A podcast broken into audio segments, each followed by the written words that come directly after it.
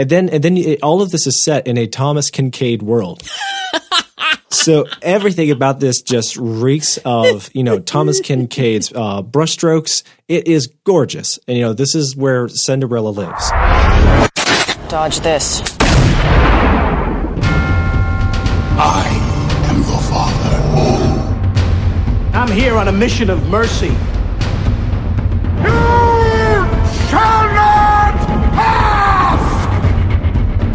There's only one God, man. And I'm pretty sure he doesn't dress like that. Let's put a smile on that face. I want the truth! You can't handle the truth! Open the pod bay doors, Hal. I'm sorry, Dave. I'm afraid I can't do that.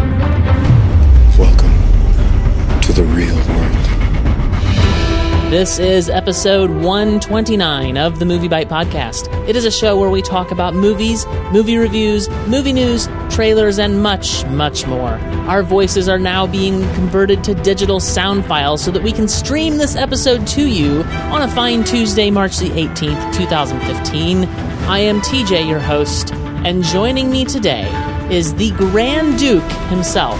It is Joe Darnell. How are you, Joe? Oh, I'm so disappointed. I thought it would be the prince. No, no, no. You're the conniving, scheming Stellan Skarsgård of this MovieByte podcast. Oh man, you're wrinkling my beard, dude.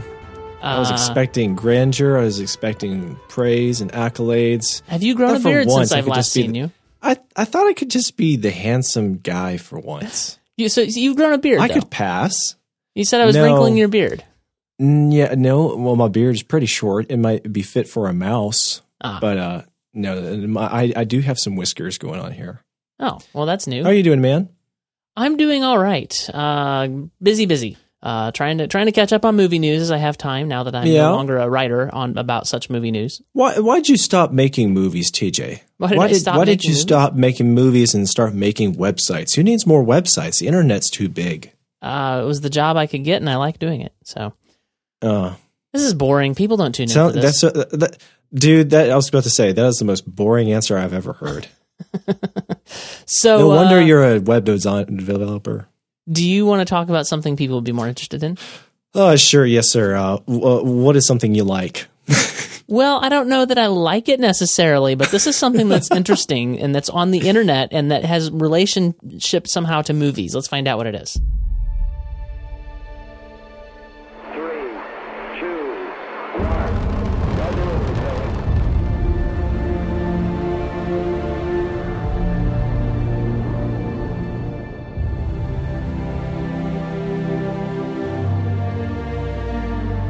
So we're seeing a bunch of images on screen and then inter- interposed text telling us that there's.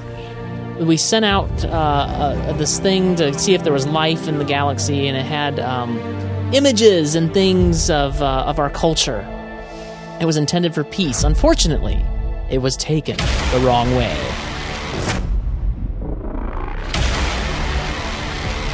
Some alien life force sent real life video games to attack us. Is that just not the most incredibly retarded thing you've ever heard in your life? Oh yeah, it makes a great comedy though. It looks like something straight out of lifted actually from YouTube. I've seen this exact same concept as a short film by a variety of different you know YouTube producers, Yeah, I mean, so the and idea uh, is good that stuff too. So I mean, clearly they had lifted the idea. Yeah, the, the, like like the aliens have sent Pac-Man to to chomp our world into bits, basically, and, and, and Donkey Kong to smash barrels, digital barrels over everybody. Oh yeah, I'll buy that with some popcorn. You know, because he's Pac-Man, and you got the father of Pac- Pac-Man getting his hand bit. I mean, meant- the, the, the, I meant to look that up. Is that really the father of Pac-Man, or I don't know? I'll be gravely disappointed if it's not. I know the guy lives. I know the guy has been uh, in, involved in pop culture, so I don't see why not. What did, what did they say his name was? Let me get to the, Uh, let me get to that here. Hang on, hang on. Uh, dee, dee, dee, dee, dee, dee. uh, here we go. May I introduce to you Professor Iwatani, the creator of Pac-Man. Pac-Man is not bad. You'll see. Professor Iwatani, what are you doing? I will talk to him. He's my son. This is pretty great. Hello, my sweet little boy. Look how big you've grown. That's so sweet. He's so sweet. I know. You're a good boy. Somebody annihilate this stupid thing! so Iwatani uh, is definitely a real guy. Um, I don't think it is obviously it's an actor playing him in the movie. He it looks somewhat like his real person, but uh, yeah. I don't know. This Yeah. this thing looks pretty dumb. Well, yeah, it's got Adam Sandler. yes, dude. Adam Sandler, right? So I I have no hope that this will be any good at all. Uh, In fact, it's the sort of thing where I think that we'll get a lot of enjoyment out of the trailers, and the movie will be dumb, dumb, dumb. That's my opinion.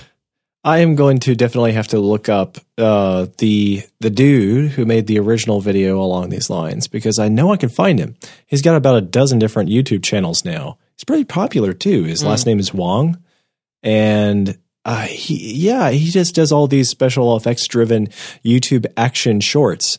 And uh, yeah, so he's pretty fun, and um, I wouldn't be surprised if he's involved behind the scenes because he's uh, allied with a few of the film productions before, like when Cowboys and Aliens, or was it Cowboys versus Aliens, came out. Cowboys and He um, he, he had a short film, thank you, where he was on the set or a film set for like a, a western, and it was he, he, himself and some other guys dressed up like cowboys fighting each other. And do, do you remember the bracelet that uh, Daniel Craig was wearing? I never saw the movie. I it's actually on my list to see, but I never saw it. Oh, it's worth seeing once. Yeah, Well, Da- that's what I Daniel Craig is wearing this alien uh, like bracelet. It's Uh-huh. an alien charm bracelet. It's like really seriously badass. And uh, yeah, so he wears this thing in the video short in you uh, for YouTube. And, and the director of the film was actually uh, one of the starring characters in this film short with Wong. So, so yeah, the guy's got connections, and I have no doubts that he's involved in this film. Yeah. Pretty cool. Well, um, it's nice to see the influence of YouTube making uh, a- a good comedy for a change. So the cast is Adam Sandler, Jane Krakowski, uh, Peter Dinklage, Michelle Monaghan, Ashley Benson, Sean Bean, Josh Gad, Kevin James, and Brian Cox. And there are others that I don't know if they're important or not. I don't recognize. Them. So now we names. can look forward to the. Uh, now we can look forward to Honest Trailers, the movie. That's so that's so true. It's directed by Chris Columbus, who you know he's done some decent things. Uh, one of my all-time favorite Christmas movies, uh, Home Alone, for instance. Uh, Uh-huh. He did uh, two of the Harry Potter movies and produced uh, at least two more, I think, um, or at least one more. Let's put it that way. He did. Uh, he produced Percy Jackson films, uh, Night at the Museum. So uh, you know he's uh, he's got some some credit behind him. Uh, who knows? Maybe this will be better than I think. It's just the entire premise. Like I think that they, they, they did this really super serious thing that devolves into comedy, and it's just like I was loo- I was looking at the sci-fi epic, and then all of a sudden it went, "Hey, here's Pac-Man chomping up the city." Like I don't know. I was just like, "Yeah, come on, guys, no, no, no, no, let's, let's not let's not do that." So I, I was Well, I think that the comedy bits, the dialogue could make it run flat. Uh, Mm-hmm. You, you got to liven it up with more of the comedic ac- comedic action. That's Yeah. what's going to make it go. Yeah, I I mean, I could see. I mean, I've I've liked Josh Gad and the things that I've seen him in. So, um, you know, I, it, it could be better than I think. I just I think I was caught off guard because I okay. Let, let's- face it. Like, I'm I'm staying really busy, and so I'm I'm and, and since I quit writing for MovieByte, I'm doing less movie news throughout the week. And then you know, here it is. We're recording on the day we record. I start looking for. I'm like, oh, I need to catch up on what's going on. I'm like. Oh, I've been hearing a little bit about this Pixel thing. What, what's that? And so I had literally had no idea what it was when I started watching the trailer, and it just the whole thing just kind Mm. of caught me off guard. So Yeah, seriously, I might take my kids to see it as long as it's clean enough. yeah, maybe, maybe. Um, it, it, it to some extent, um, maybe it feels a little bit like a live action reimagining of Wreck It Ralph, I suppose. Uh, maybe that's what's kind of turning me off too. It's like Wreck It Ralph did it so well, and now we're doing it as a comedy in real life. Eh, I don't know about that. You know, I don't know. But it has another dimension to it because supposedly it's not real arcade characters brought into the real world. They're supposed to be aliens that are generating themselves to look like arcade characters. True. And so at some point there's a breakdown, the alien invasion actually happens.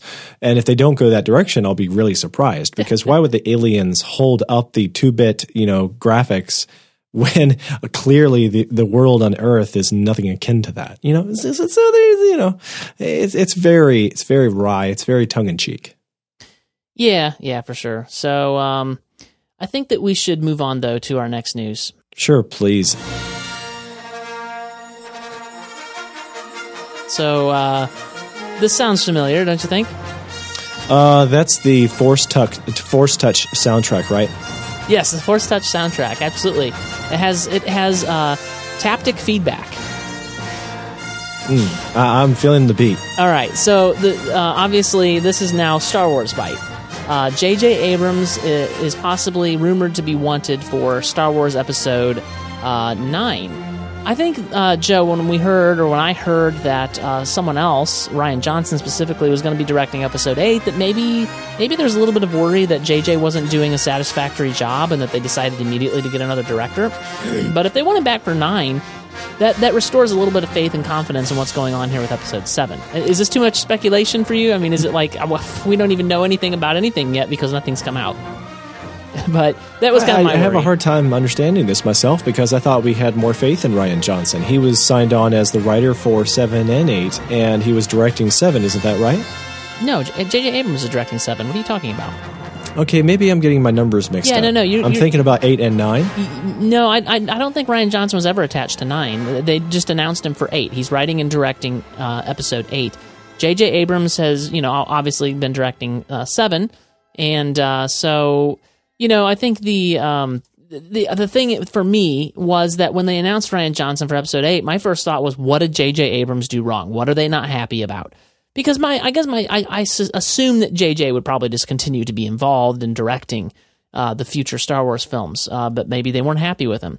So the the rumor, at least, that he's wanted to direct episode nine tells me it's more like he's probably just exhausted after uh, directing the first Star Wars film in in several years, and uh, he needs some time to catch his breath and write the next one. And they want to get the you know episode eight produced, you know, the pr- production started. So I think that that's a, yeah, that's more much more likely. yeah. Well, and and if there's anything to this rumor at all, uh, so so the rumor, you know, J.J. Abrams currently finishing up Star Wars: The Force Awakens, but his time in that uh, faraway galaxy may just be getting started. Rumor is has it that Abrams is wanted back for Star Wars Episode Nine, expected out in 2019. Uh, so the reports are that he has emerged as the frontrunner to direct Episode Nine after Disney brass saw and loved the footage he's put together so far for Star Wars: The Force Awakens. Uh, Abrams is also credited as, as, as executive producer on Eight. I didn't know that, uh, though we don't know exactly how he'll involved he'll be. Uh, whether Abrams wants to return is a different question. For what it's worth, the site believes there's a good chance he will be back. So he he has been very vocal about his passion for the property. So yeah, I mean that that that tells me at least you know I have yet to pass my judgment on the movie, but that tells me at least that if there's anything to this rumor that the studio feels that he's doing a good job. I was really hoping that the director of uh, The Incredibles, what's his name? Brad Bird. Yeah, him, Brad Birdberry. Yeah, I really hope that he would be a director in here somewhere. Well, he's certainly busy with uh, Tomorrowland, which I'm super excited about. Um, which uh, did we talk about that last week? I, I get confused. I, I think we did. I feel like we did. Didn't Yeah, we did. We talked about a trailer. I'm looking now in the show notes, and yep, there it is. Tomorrowland trailer for last week's episode. So, But I mean, after he does Tomorrowland, he's he's going to be uh, he's not going to be dying that, that I'm aware of. He doesn't expire, so surely he's got a Star Wars movie in him. Yeah, yeah, that would not be a bad thing. I mean, certainly he does good work. Uh, he's done good work with Mission Impossible. He's done good work, obviously, with The Incredibles. Super, super excellent work there. Tomorrowland looks fantastic. So I, yeah, I'd love to see that. But uh, you know, I'm, I'm, I'm mostly excited for the implications of Episode Seven if they want him back for Episode Nine. If you know what I mean. So that you know, and, and I, I am super excited Yeah, to see. sure. I'm super excited to see Rian Johnson's uh, version vision for Star Wars with Episode Eight. That that'll be fun. You know, he gave us the fantastic film Looper, uh, which which has only in my mind grown in fondness. I think I would rate it higher than I did when I initially reviewed it. Interesting. I just found that Brad Bird is listed under the senior creative team of Pixar underneath the Up film. Did you know that? Um, I think I maybe did. I feel like that's familiar to me. Yeah. But, okay. I, I I clearly didn't. Yeah. Hmm. Hmm. Well, in other Star Wars news, Joe, uh, no, we're not done with Star Wars news. We have a couple more items here. Um, Star Wars Rogue One, which is what they're calling the first spin off film, uh, is going to be, comp- the score is going to be composed by Alexander Desplat. Um, and, uh, is- I thought it was Desplat. uh, it's, I, whatever. I, th- your friend. Can it and be mine- anything we want him to be? yeah, display, displot, displat, displat, whatever. Uh, your your friend of mine, uh, Clark Douglas, says that it's displat. So Okay. I assume he knows what he's talking about. So, uh, um, the news here is that uh, John Williams won't be scoring this uh, spinoff uh, film, and that that seems to be causing somewhat of a stir. Joe, I never expected uh, John Williams to score other than the main primary films. And I'm not worried that Alexander Desplat is going to be doing one of the others because he's such a gifted, Oh, man. you know, composer himself. He's a really good conductor. I was really worried about um, Harry Potter seven and eight when I heard that uh, uh, Chris Hooper would not be back to score, and they were getting Alexander Desplat. That was before I really had become aware of Alexander Desplat, and boy, was I was I proven like I think I liked that score better than Chris Hooper's scores, which I also liked for Harry Potter. And since then, I've been following Alexander Desplat's career, and man, he writes some good stuff. He's given us some of the best scores that we've had in the last couple of years. And I'm super excited to see what he could do with a Star Wars theme. Like, obviously, he's going to weave in Star Wars stuff, but we're, you know, we've only ever really had, at least I've only ever really had, because I don't watch, you know, the, the, the cartoons and the different things that obviously John Williams is probably not involved with but we've we've only really ever had John Williams' vision for what a Star Wars score would sound like, and I've traditionally, uh, my opinion on John Williams is that he's okay. He's he's gets a little bombastic at times, and and not and sometimes misses the quieter things. I'd like to see what somebody as gifted as Alexander Desplat is going to bring to this. Well, I don't know what I think about changing the theme quality. Like if he can follow suit with what uh, John Williams has produced, where the uh, set characters and events and organizations within the universe have their own themes. If he wants to stick by that and continue that train of thought for the Star Wars universe, I'd be very happy, even if he wants to take them in new directions and introduce new themes for himself. But think about this even like Luke and Leia had their own theme music, and you don't really pick up on it much in the movies, but when it happens, it's pretty good. And it's a tune that, that just that just hardly ever shows up in the soundtrack. But when it comes up, it's clearly thematic. It's not just a mood setter like the tr- the going trend is for all motion pictures these days, where you just have mood music that kind of it's kind of Hans Zimmery, where you, you just got the Zimmer and you don't have any of the Williams, and you know Williams, who's all about you know giving you uh, a, a definite tune that you could hum if you wanted to, if you were into that sort of thing. Well, and I think Alexander Desplat, in his own way, does that really well too. I mean, think of the Imitation Game and the wonderful score he gave us there.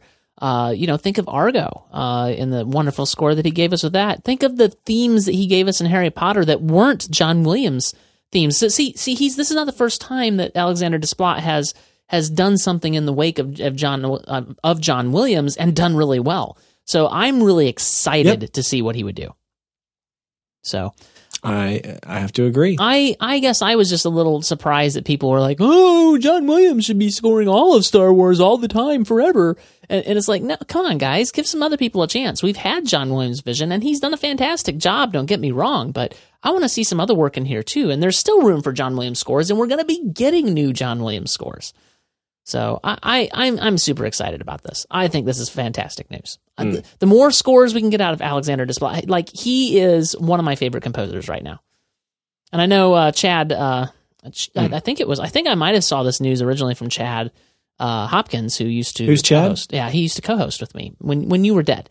Um, Oh. yeah, Oh, okay. and so uh, I'm sure he's excited about this too. I know he's a big fan of Alexander Desplat. So that is the second item of Star Wars news. Uh, Joe, why don't you tell us about this third one? Yeah, sure, sure, sure. I have it right here. Uh, it is called Star Wars Episode 8 release date is set for 2017. Rian Johnson has just been confirmed as the director of this film and in a shareholders call. And alongside that news, we got that episode uh, 8 V that is eight, uh, that is V uh, 3 and 3 eyes That's followed eight, yeah, combined makes it uh, May 26th, 2017. Yeah, we've we've we've basically known that Rian Johnson. I mean, he's been all but officially confirmed. So we've known it, but the big news, of course, is uh, May 2017, which we I think also suspected, although various dates have been thrown around. Uh, and I, I'm excited I for have to look something too. up now. Oh, what do you have to look up, man? Well, the logo for the show titles. Uh, oh yeah, it's all it's all wrong. What? Uh, on that article, it has a like a screen grab of what looks like Star Wars from the opening title, and it's wrong. the The font is all wrong. It's not the real deal. I but I thought that was the one that they used for like the clone the animated Clone Wars series and stuff because it looks like animated, clean, crisp, clear, you know, title. Oh, okay, so it's one of those cartoon series franchise things. Yeah. Anyway, it's beside the point. You're getting distracted by the details, you designer, you. Um, but by the visual details, I should say. It's just. Sorry, it's I shouldn't a- be yeah, doing it's- that. It's, just a website title or a thumbnail card. Uh, so yeah, um, Star Wars Episode uh, Eight will be opening in May of 2017. Uh, so that'll be two years from uh, the release date of this upcoming Episode Seven. So they're they're know, right I'm on not in a pace. hurry. You're not in a hurry. No, Why not? I, I, I want one movie for the time being to soak it all in. Enjoy JJ for all it's worth. Enjoy the return of the cast. Hopefully, you know Harrison Ford is in it sometimes without a crutch. So Well, the other news that's mentioned further down in the article is that Daisy Ridley is rumored to be in all upcoming, all three upcoming major episodes. Uh, so she might be our new Leia character, or maybe the daughter of Leia. I mean, we've talked about this before, so who knows exactly? The you know JJ as as um, is. you mean Sorry, go ahead. you mean the next to Disney princess? well, I mean, Leia's a Disney princess now, right? I mean, she she, Mm. she has that special place in our hearts. now. Retroactively, Yes, retroactively. Absolutely. She is a Disney princess. Uh, I just better not see her prancing around Disneyland with mouse ears. Hmm. All right, so that that's the main primary uh, Star Wars news. Now we do have some other news that is tangentially related. How did you How did you like my big word there? Uh, yeah, the ten dollar word, man. Watch out. Yeah, so let me let me find the uh, portion of this. Okay, here it is. So uh, I've been enjoying, uh, though it has its irritations. I have been enjoying uh, the Flash on TV on the CW. And I've been watching it via Hulu, and uh, I've also been enjoying Arrow. That's a different story. It's related to the Flash. Um, and we have a villain coming to uh, the Flash that will be familiar to those who watch the old series of the Flash and who also have watched any uh, any of the original three episodes of Star Wars in, in any time. So so let's let's get a little clip of this. I think you'll be able to hear it. First. 20 years ago, one man named himself the Trickster. I've had 20 years to come up with the perfect trick. Someone was rocking the unitard. But there's one So that was the voice of Mark Hamill as the trickster. He is revising his role, however that works. Um, I'm sure it's it's a completely different series, so it's not related, but he's playing the same character, which is pretty fun. Wait, so he played the trickster in the original Flash TV show? Yes, he did. That's the whole point. Here. Like, mind equals blown. Okay, because even if this weren't Mark Hamill, that is just really interesting. Yeah, yeah. I mean, it, he, he the character seems very Joker like. He's got kind of that same voice going, and he's like, "I've had, I've had how, how many? What was he said? So many years to come up with a new trick." You know that that Yes, sort of thing. yeah. Yeah. So that was uh, that was pretty fun. Uh, I'm looking forward to seeing that. That was that's going to be on March 31st, so we have a couple weeks uh, to wait for that episode. But uh, if you're not watching The Flash, it's it it has its irritations and it and it falls into some patterns, but it's worth watching at least so far. Mm, so- Patterns, like you mean uh, television um, uh, ripoff of comic books patterns? A little bit Uh, like I mean, Arrow, I- just- a little bit like Smallville, a little bit like I mean, a I, cartoon. I just mean like they, they tend to fall in a little bit into the monster of the week pattern, where, where Arrow has kind of avoided that for the most part. They they they definitely have better seasonal arcs than Arrow than the Flash has had so far. Yeah, see, I kind of saw the weak pattern coming on in episode two. Honestly, I don't see what people see in it. I'm not watching the show anymore. Joe, Just come on, interest. it's no no, it's it's it's good. It's worth watching. Why? Stop it! Stop it! If the Flash is too young, he was supposed to be older. He was supposed to have blonde hair. You you're you're a purist. That's no good. I'm a purist. I'm sorry. I, I believe in perfection. Mm. You're trying to take it away from me. Yes, yes, I am taking your perfection away from you. Um, if you were a purist, why do you watch any of the Marvel movies? They're revisionist history. Because I never watched it or read anything else of Marvel's in the past. So, So- to so me, if- it's, if I'm you're not invested I just in got now on the bandwagon. If if you're not invested in it, then the past doesn't matter. I see how it is. You're you're a hypocrite. Ye- yeah, no, I, I, I'm a purist in the Joe Darnell sense, not in the historical sense. Oh, this is Calvin Ball. I get it. This is Calvin Ball. Yes. What's Calvin Ball? Uh, you make up the rules. you, wait, whoa, you, whoa, whoa, whoa, whoa! You don't know what Calvin Ball is? Uh, Does that have anything to do with Calvin and Hobbes? Yes. Oh my gosh. I think everybody in our audience right now is collectively freaking out. They're like, Joe doesn't know what Calvin Ball is. I can't believe this. I was into Peanuts. Um, what is it called? Um, the Far Side and Garfield. I didn't really follow Calvin. Oh my gosh. I, I, I, I'm speechless, Joe. I'm speechless. I don't know what I- to say. Oh yeah, and Pearls Before Swine. Okay. Calvin Ball is a game invented by Calvin in which you make the rules up as you go along. Rules cannot be used twice, except for the rule that rules cannot be used twice. No Calvin Ball game is like another. The game may involve wickets, mallets, volleyballs, and additional equipment as well as masks. There is only one permanent rule in Calvin Ball. You can't play it in the same way twice. But another, but another seems to be that you have to wear a mask. For example, in one uh, game of Calvin Ball, the goal was to capture your opponent's flag, whereas in a different game of Calvin Ball, the goal was to score points by hitting badminton shuttle shuttlecocks against trees using a croquet mallet. An apparent rule of Calvin Ball is that you must wear a black mask and that you aren't allowed to ask them to question the mask. Another apparent rule is that any new rule made up by each player must be accepted. A third apparent rule is that you cannot make any plays you made in a previous game. This sounds so awesome. Why didn't this come up on any of the last 128 episodes of MovieByte? Uh, because you never played Calvin Ball before. You're playing Calvin Ball now, though, because you're making up the rules as you go. You, you, they only apply as you make them. I, I, I'm feeling it, man. This sounds like my kind of sports ball. I love it. All right. Well, speaking of stuff we love, there is an honest trailer for the 1950 version of Cinderella from Disney. From the studio that brought you Snow White, Fantasia, and the story of menstruation comes the fairy tale that's been adapted for film again and again and again and again and again and again and again and again and coming soon to a theater near you again. So That was nine agains. well, and they had a they had a screenshot of the cover for each and every one. Uh, it it really is uh, funny. Just I hadn't realized just how often Cinderella had been brought to the screen, and it makes one question one Disney's sanity in doing it again. Uh, but and that doesn't include straight to video adaptations for like DVD and VHS. No, no, not at all. Um, yeah, those were just the theatrical type movies. Um, yeah, it's it's pretty crazy how often it's come to screen, and and there is just a lot of fun ha- to be had throughout this uh, trailer, this honest trailer. As is always, uh, like I think they're doing the best work in parody right now. They really are. Yeah, they're more parody than criticism. They used Oh, to be. yeah. They used to be uh, trying to be a little bit truly critical, and now it's Mm, just. I've never fun. took them that way, It- but it's just No, it's I- always been a good fun. I thought. Yeah, always. Yeah. Okay. Yeah. Because sometimes I could take them seriously. Sometimes I actually identified like, yeah, that's funny, but it's also true. Well, and, and then in more recent times, I've been watching him, and I'm like, yeah, that's funny, but I don't agree. I, I've, I don't know. I've always found, for the most part, with few exceptions, and they'll- they usually say it when there are exceptions. They're like, "But really, guys, we didn't find much wrong with this movie, so we're just making fun of it anyway." Uh, but usually, it's uncomfortably true. Like, like, like their their stuff is like, huh, "Yeah, I like that movie. Why why are you finding this thing that's true about it? Leave me alone." Um, so it, it's it's usually like that for me, and and.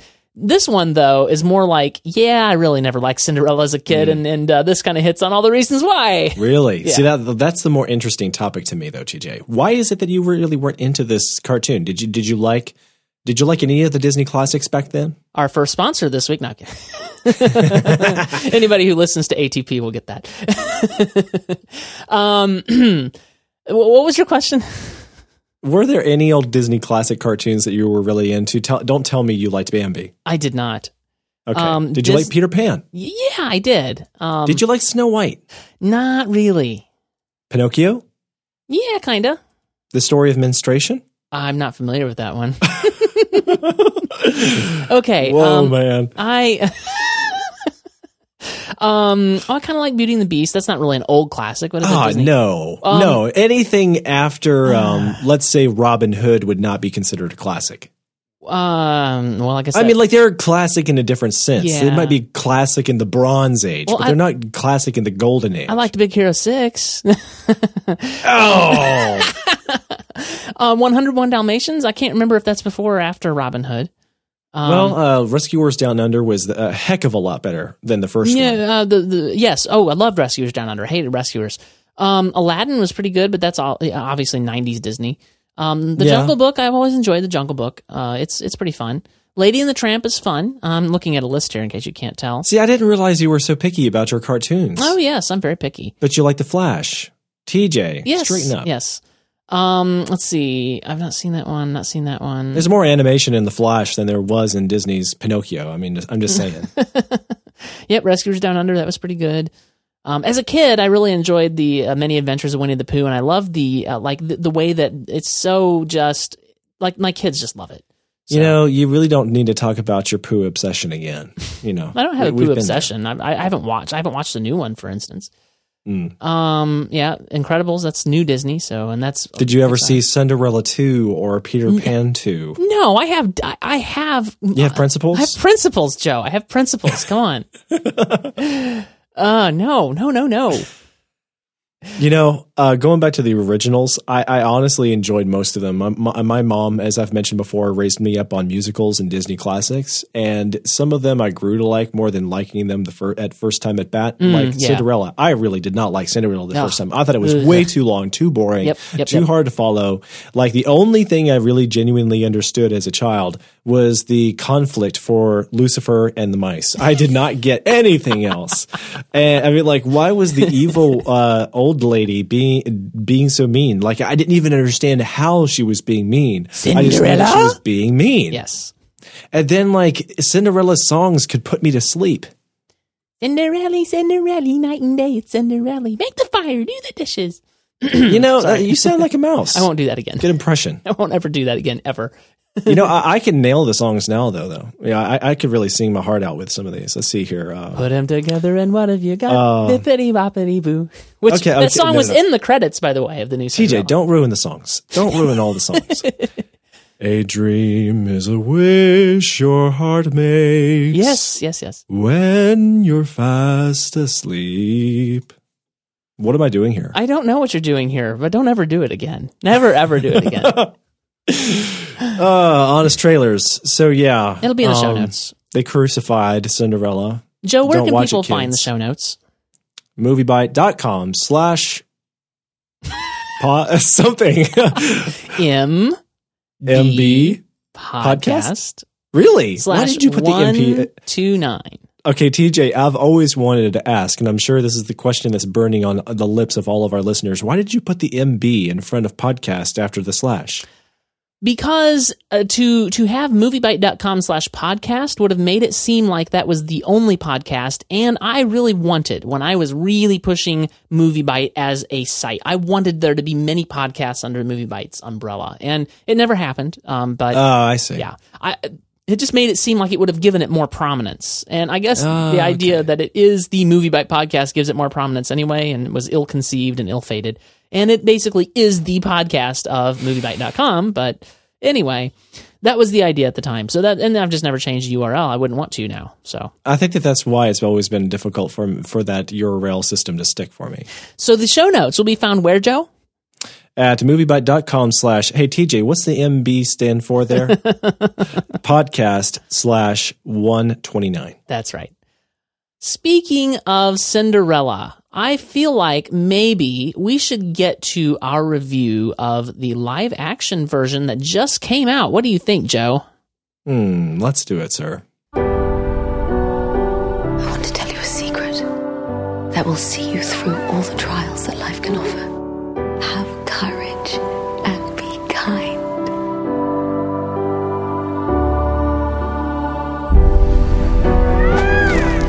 She'll merely be your stepmother, and you'll have two lovely sisters to keep you company. So I'll know, as far away as I may be, that you'll be safe. Wouldn't you prefer to eat when all the work is done, Ella? Yes, stepmother. Oh, you needn't call me that. Madam will do. So that was from the trailer for the live action remake in 2015 of Cinderella. It was Mhm. released on March the 13th, 2015. It had a budget of 95 million. Opening weekend it brought in 67.8 million and worldwide it has brought in a 140.9 million gross. The critic consensus is that it is refreshingly traditional in a revisionist era. Kenneth Branagh's Cinderella proves Disney hasn't lost any of its old-fashioned magic. Kenneth Branagh was the director. Chris Weitz wrote the screenplay. And the stars are Cate Blanchett as the evil stepmother, Lily James as Cinderella, Richard Madden as Prince Charming, Helena Bonham Carter as fairy godmother, Stellan Skarsgård as Grand Duke, Sophia Sophie McShera as Drizella, Holliday Grainger as Anastasia, Derek Jacobi as the King, Ben Chaplin as Ella's father, and Hayley Atwell, aka Agent Carter, as Ella's mother. The composer was Patrick Doyle. This may be the uh, soundtrack that I've hated least from him. Uh, Hmm. Joe, why don't you tell us about the storyline? The story of Cinderella follows the fortunes of young Ella, whose merchant father remarries following the tragic death of her mother. Keen to support her loving father, Ella welcomes her new stepmother, Lady Tremaine, and her daughters Anastasia and Drizella into the family home.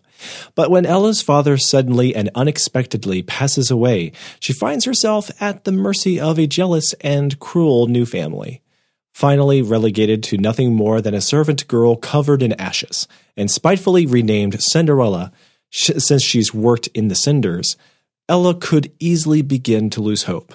Yet, despite the cruelty inflicted upon her, Ella is determined to honor her mother's dying words and to have courage and be kind. Her mother, Peggy Carter. She will not.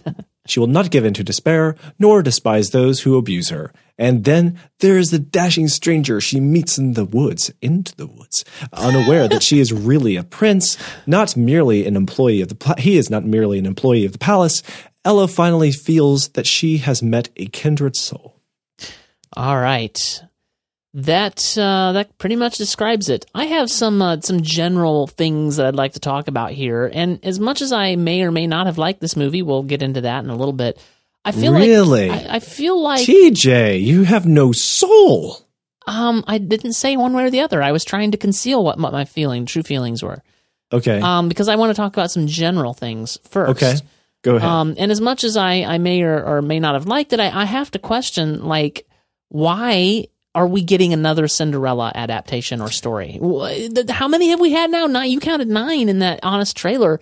yes. Like, why do we need another one? That that's that's Actually, th- that wasn't counting the original cartoon. So really, we had ten. Uh, this one, including this one, we have ten.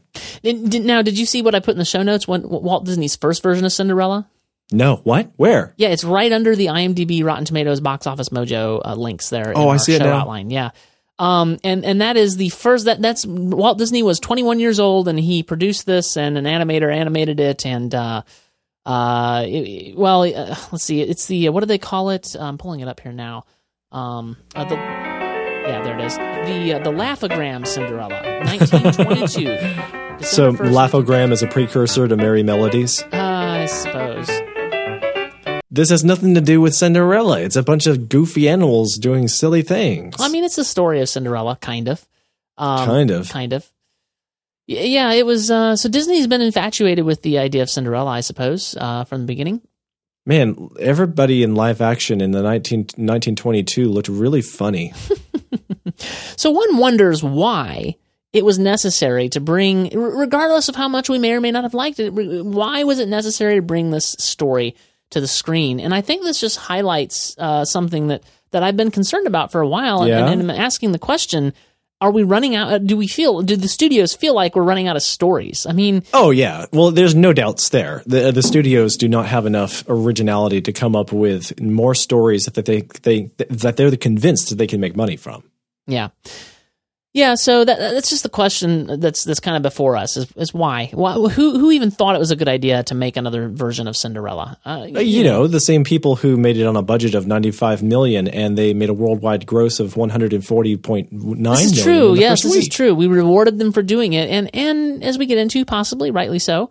Um, but yeah, it's just it's just a question of like if you were at Disney, Joe, and and you said of all the source material that we could p- draw from because we don't have anything original, do you think Uh-huh. we should make Cinderella, which has been made 150 million times over the course of the last 100 years? you, That's nearly as many times as they have grossed in dollars Yeah, on the original exactly. cartoon film. Now, I will say 95 million is less than I would have expected for a film of the, of the caliber that I saw on the screen. I would have expected a bigger budget than 95 million because there was a Yeah. lot of stuff going on there. Gr- wonderful color palette. We'll, we'll get to that. Um, so my Maybe they were using canned effects. Eh, No, no way. um, my my next general thought, Joe, uh, and I've already kind of alluded to this and stated it because of the honest trailer. I don't like the 1950 version of, of Cinderella. I, I really just don't like it.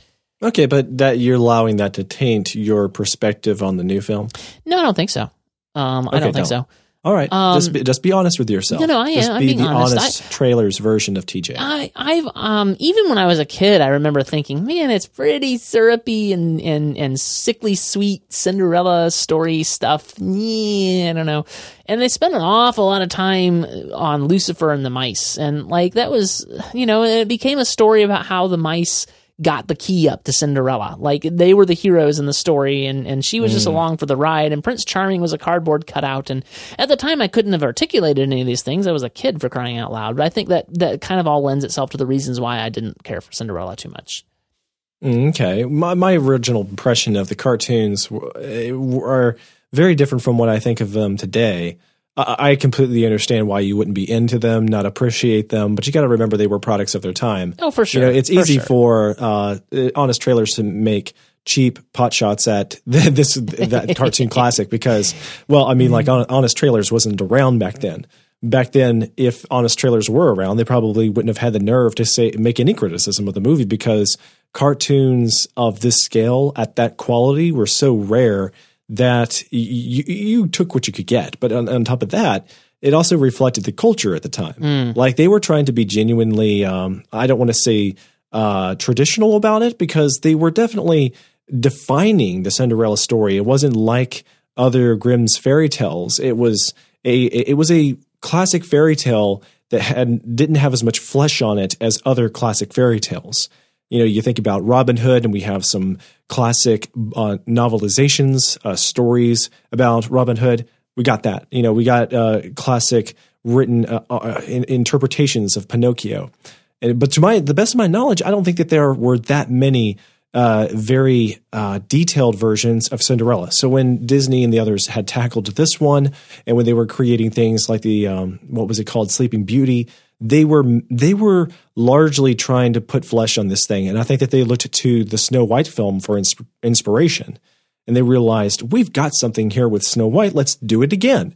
And it, it's sort of like Di- uh, Pixar saying, "Hey, we have something here with Toy Story. Let's do it again. So let's have the Toy Story too." And, and I would not be a bit surprised if in 50 years there are critics critics who come after. The, there's the honest trailers of 2065 that come after films like you know Toy Story you know two and say, well you know look at this uh, you know all these uh, cultural abnormalities and uh, injustices and isn't this boring and look at this chauvinism and you know things like that. Yeah, but anybody who comes after Toy Story, any of the Toy Story films to date, it just has no heart. Well, and you know we're talking about 2065. Don't care. Okay, but you know back to Cinderella. Um, I think that some of it is justified because the film, uh, though it has that classic trademark quality to it. And uh, Disney has definitely milked the hearts of girls uh, all over the world for many generations with this story. including my six year old daughter, by the way.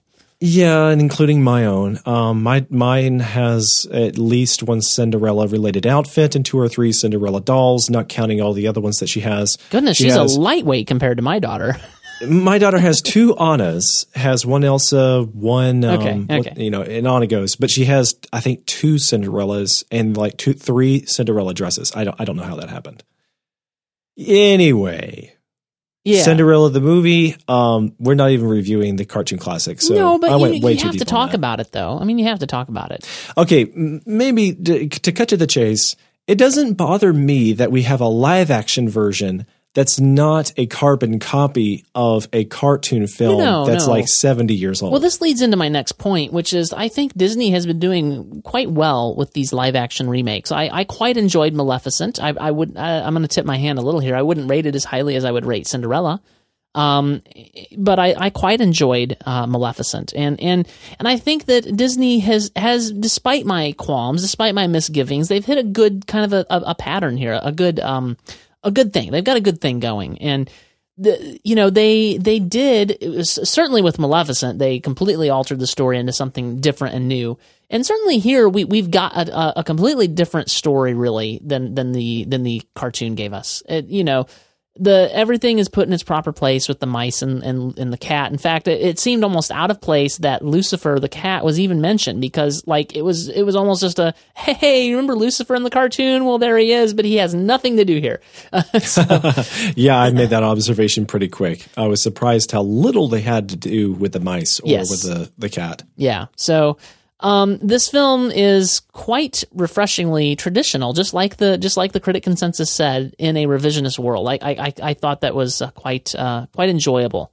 But can you explain what that means to you? Because you just said it a moment ago, you weren't crazy about the traditional classic. I mean traditional. Why is it you like this one? I, I mean traditional in a different way. It it took the traditional Cinderella story and yes, it altered it in, in ways, and I'm not even talking about the 1950. That's to me, that's not traditional Cinderella. I'm talking about the original fairy tale, and it it, it added to it to, to the sum of its parts. It was greater than some of its parts, if you will. It added to the the fabric of that story in ways that worked well, but it also stayed true to the heart of that story. I think, um, and and it's. Uh, yeah, I, I don't know how else to describe it. It was it was traditional, but it was um, it it's it was refreshing it wasn't like stodgy. Uh, it wasn't like the 1950 version, sweet and syrupy. Um, so it wasn't traditional in those ways, but it was traditional in, in, in ways that are, are hard to quantify. I, I, in other words, as I watched it, Joe, I got this sense of this is Cinderella. Yes, it's been updated to bring it into a a framework and a time period that we can understand, even though it's set in an older time. We understand kind of the conventions and the way they've been updated but it, it, it had this feel of traditional Cinderella to it. Oh, absolutely. And if anything, it did a good job of amplifying it because they put uh, dialogue to scenes that didn't have dialogue in the original film. Mm-hmm. So much of the original film was carried by the mice. And that really annoyed me over the years. The more I became aware of what was happening in that film, is uh, you know, I when I was growing up, I was around other younger children because I had younger siblings that were watching movies uh, 10 years past you know the time I would ever watch them. And so I would see them watching things like Cinderella when my sister was 6 years old and I was 16. And mm. I was mm. thinking about it at the time and I was like, you know, what is going on here? And there's hardly any dialogue. Like we don't know why Cinderella really digs this guy that she meets at a ball, except that he seemed to be really well dressed. Yeah. so you don't think lines like "poor Cinderella" Oh, don't put that in my mind. I will not be able to get it out of my head tonight. There are so many catchy lines, little musical bits and stuff in this film that you do not want stuck in your head while you go into bed at night. Uh, yeah. So, um, I found the film refreshing and traditional at the same time. And I know it's completely contradictory, but uh, at least to some people, but there it is. Okay, mine. Uh, I'm sorry. Go ahead. Oh, well, I was just gonna say, I think that Branagh as a director is getting better with every film he directs. Like, like Thor, eh, you know, it was okay. It was not not his best work. And and then you've got um uh, the, the uh, Jack Ryan film that he did, and it was pretty good. And then here we are, like this is the best film that I've seen him direct to date. Please don't hate on me, you Shakespeare nuts. To me, this is Branagh's best film and I th- I just think that it's it's it's you know he's really hitting a, a groove as a director. You know, I'm looking at the Rotten Tomatoes page, and underneath the specs about the cast, there's a section for Cinderella videos, and one of them is listed here. Um, Cate Blanchett hates dog poop. I think it's really important that we stop and watch this. What? What? What? Where is this? Give, send me the link. We'll, we'll, we'll pull it up here. We'll add that into the show notes. Uh, anyway, well, I think that the Cinderella live action film is a Disney response to films like Mirror Mirror and Snow White and the Huntsman. Mm. Those brought in a lot of money a few years ago with big name actors, even though for the most part, people, audiences were not very warm to those adaptations. I don't but know. I, I certainly point. liked, um, I, I don't know about other audiences, I can't remember, but I certainly liked Snow White and the Huntsman quite a lot. You know, there are yes, there is a segment of people out there in the world like you that liked that film. I take it you're not one. You're not one of no. them. I, I have no love for either of those movies. I have no respect for them. I, I Snow I White feel and the like Huntsman. I just got to say, Joe, if you don't like it, we can't be friends. It was fantastic. I enjoyed some concepts of the film. Don't take me wrong. Like I'm saying, like there were isolated qualities to appreciate, but the film was just just awful, and I, I would not watch it again. Mm. I'm gonna go watch it right now. Ah, okay. Anyway, back to this other princess uh, princess thing. Prince, pr- prisoners? What was it? prisoners. Uh, we're prisoners of princesses. okay. Yes. Um, Peggy Carter is Cinderella's mother. Yes, awesome. yes. And we established that at the very beginning of the film. But I was Then- confused about why she wasn't, you know, kicking any butt. I don't understand. That's what Peggy Carter does. Mm, but she's dying. Well, and her hair was the wrong color too. She's like changed her hair color. I know. I didn't even recognize her. It, was it, it was amazing. Like Hayley Atwell is so uh, di- uh, diverse. She can do anything. She can change the color of her hair for a part. It's amazing. Yeah. Yeah. I love her. And then and then it, all of this is set in a Thomas Kinkade world. so everything about this just reeks of you know Thomas Kinkade's uh, brushstrokes. It is gorgeous, and you know this is where Cinderella lives. And then you know her father's the you know pretty good guy. He sure beats Mr. Banks. And then you know things change when Cate Blanchett, aka the Lady Galadriel, comes in, and she's wearing the Ring of Power and all she wants to do is like be lord of the mansion and so she turns it into a casino the father goes off on a very long distance business trip and he, it, it's really long distance like he can never he can't not he cannot survive this this particular business trip cinderella is left alone at home and from there it just got better and better like i mean like a couple of the things just struck me as awkward getting set up like they didn't really try well to establish the um when they introduced Drizella and Anastasia and the Lady Tremaine, they gave you the minimum amount to get them into the house. Oh yeah. And then from there, they got deeper and deeper because they introduced new th- developments to the story. Spoiler alert. Um, Cinderella meets the prince in the woods. Yeah, well, that's actually the traditional woods. story, Joe. that's the that's the traditional story. Uh, you keep you, see when here's the thing. When I say traditional, I mean something different than you. I started realizing a few minutes ago. You when you say traditional, you mean the animated film, and that is not traditional in any way. Disney conquers all. No. Or was it Love conquers all? Yeah, getting I don't remember. up. It's one something like that. But Same thing. It's all rather the same thing. So so yeah, and then uh, uh, they they make her sleep in the attic. Like I'm, I'm sure that's fine. There's nothing wrong there. No, she wanted to sleep in the attic. That was what was so poetic about it. Was that in that scene they established that Cinderella is ultimately somewhat introverted, like, and she didn't really mind it. It was kind of like you meant this to be something bad, but it turned out to be something good. And then they kept on turning it on its head like that. So when the Lady Tremaine breaks Cinderella's heart, when the girls laugh at her and call her, name her Cinderella because she's got cinders all over her face from doing too much work and sleeping by the fire. Cinderella, her, she's just crushed. So she gets onto a horseback, and you imagine that she's just going to run away from home when she goes out into the woods and meets the prince. And if it weren't for the fact that the Lady Tremaine had driven her to her depression and her sorry state, she may have never met the prince. And then the prince would have never asked for all the, the commoners to come to the ball if he hadn't met Cinderella. So it, it was it was all just a, a fantastic excuse for it, it was destiny, man. It was a, a fantastic meet cute. As as someone who was uh, raised around horses, I have to point out that Cinderella was riding a horse without a bridle, just a halter, not even anything to pretend that, like the reins going down to the halter, just a halter, and no way to, to control the horse, and the horse seems to spook easily. And you don't think there was a way to install a, uh saddle into those uh, dresses they wore back then? Anyway, And she did it several times It, it's, it's that sort of thing where it's like I wish I didn't know anything about this because it doesn't work. it's it's it's one of those things, you know. There, there's those sorts of things that happen. And you're like, eh, CGI horse, Yeah, it's fine. It's fine. CGI Cinderella and horse. Yeah, maybe maybe that would have been better. So yeah, um, I, okay, let's uh, let's get real about this. Honestly, I thought that the dialogue in this movie was some of the best for any of the Disney princess films. I would say it was good for what I expected. I, I wouldn't call it Joss Whedon level work, but um, But we're talking about a Disney princess right, film. yeah, and it was it was pretty good stuff. Like I, I was not disappointed by it, and I really liked that um they didn't make the prince a cardboard cutout like he was in the stupid cartoon like you know in the cartoon he literally has like i think five lines or something. And and you know they meet on the dance floor and they fall madly in love and then you know he has to have her and he's gonna find the glass slipper no it's gotta fit her. You know like no they they meet and they have a conversation and and you know they're not uh i don't know. I i really just i I'm, I'm, this is obviously way better than that stupid cartoon. Have i mentioned that cartoon is stupid? Uh, just a few times. Yeah.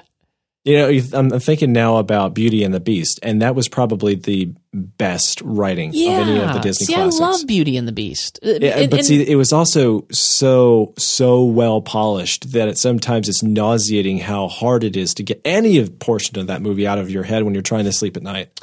I haven't seen that movie in years. I got to go see that movie tonight, maybe. I love that really? movie. Yeah, I'm kidding. Uh, no, I'm not kidding about liking. I'm kidding about seeing it tonight.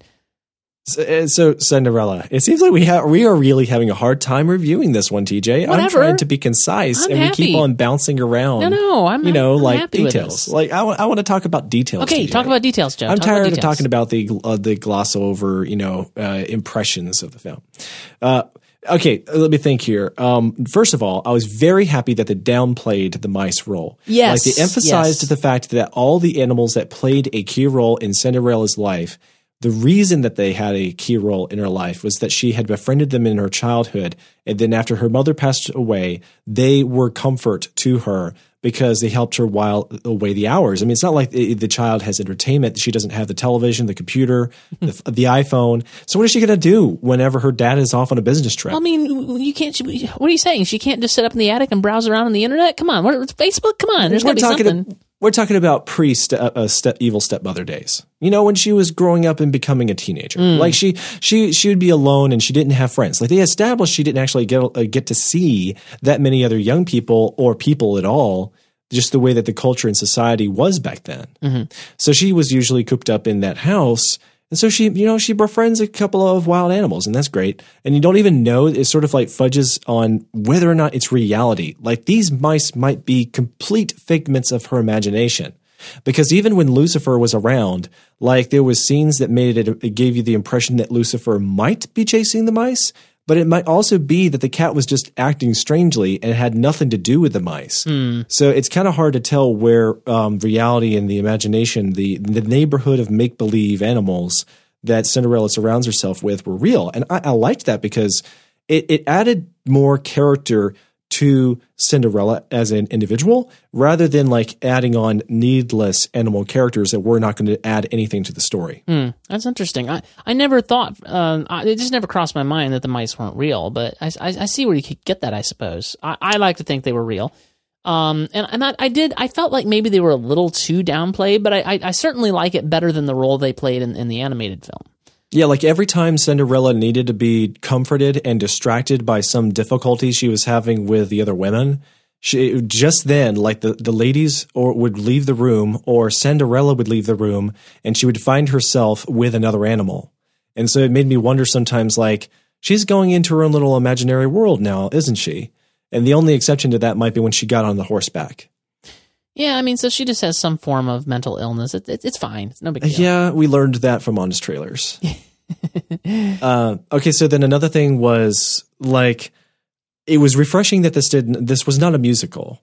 Oh Even, yes, but at the same time, it felt musical without the musical numbers. Yeah, and that's why I say that I hated this score the least of any Patrick Doyle score because I feel like he did an, in in all a decent job. I feel like another composer may have done a better job, but but he did fine, and and it did have that that sense of musicality and like you expected them to break out in song at any point and they just they you know like it it, it was like writing that line like here we are we know our roots we know kind of what this what, what this uh, story hails from we know what you're thinking and we're gonna even give nods to it you know where she's like uh, what was it the fairy godmother's like bippity you know boppity you know and she's you know she's almost right on the cusp of doing that thing you know so Yeah. I, I did enjoy that Another thing was that uh, another th- problem that we face with a lot of these princess fairy tales is that typically they become very um, female centric, and I understand completely why uh, we want to give uh, little girls.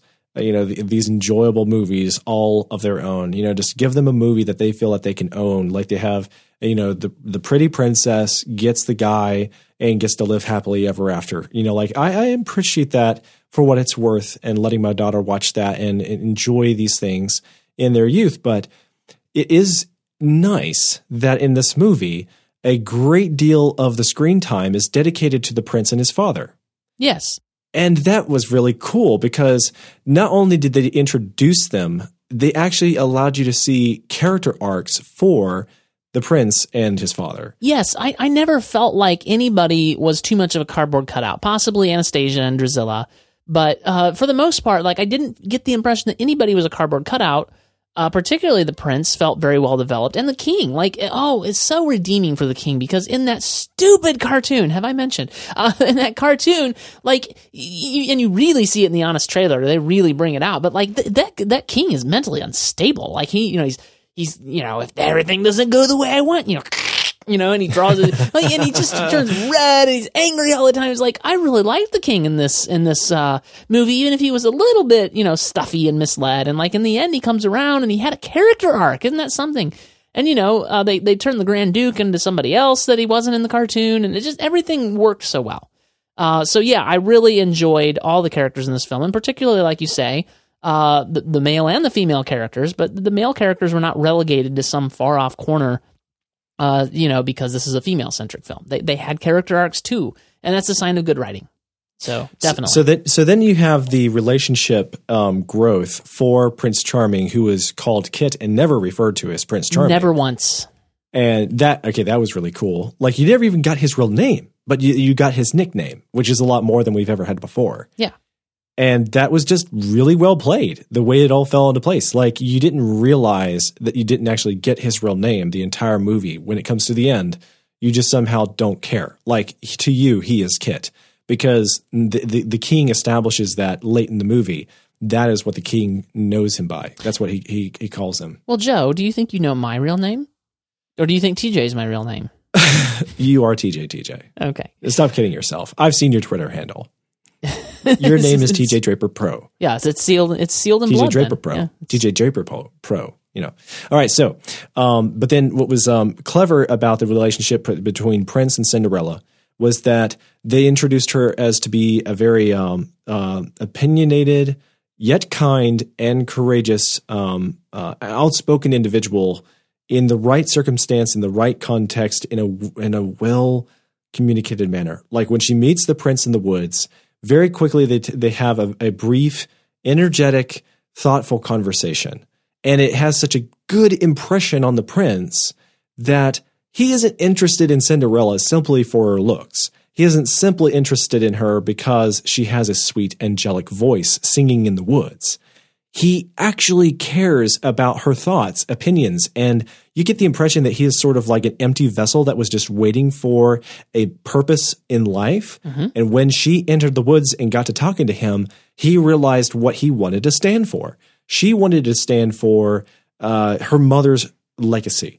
And her mother's legacy was, hey, daughter, be courageous and be kind. And that was the the shining light for everything that Cinderella did. So but you're then what the saying prince that she, realized, you're saying that she is like a role model, actually a role model for for young girls, rather than just some some you know some princess that's uh, not any connected to the real world in any way. Yes, and I can understand why some people would not like this kind of role model. But for I, I like it. Oh, I mean, like me I like what they did here because it wasn't so much that it was just being courageous and being kind was good enough for Cinderella, and that would put Cinderella in her place. And this was what we want for all women.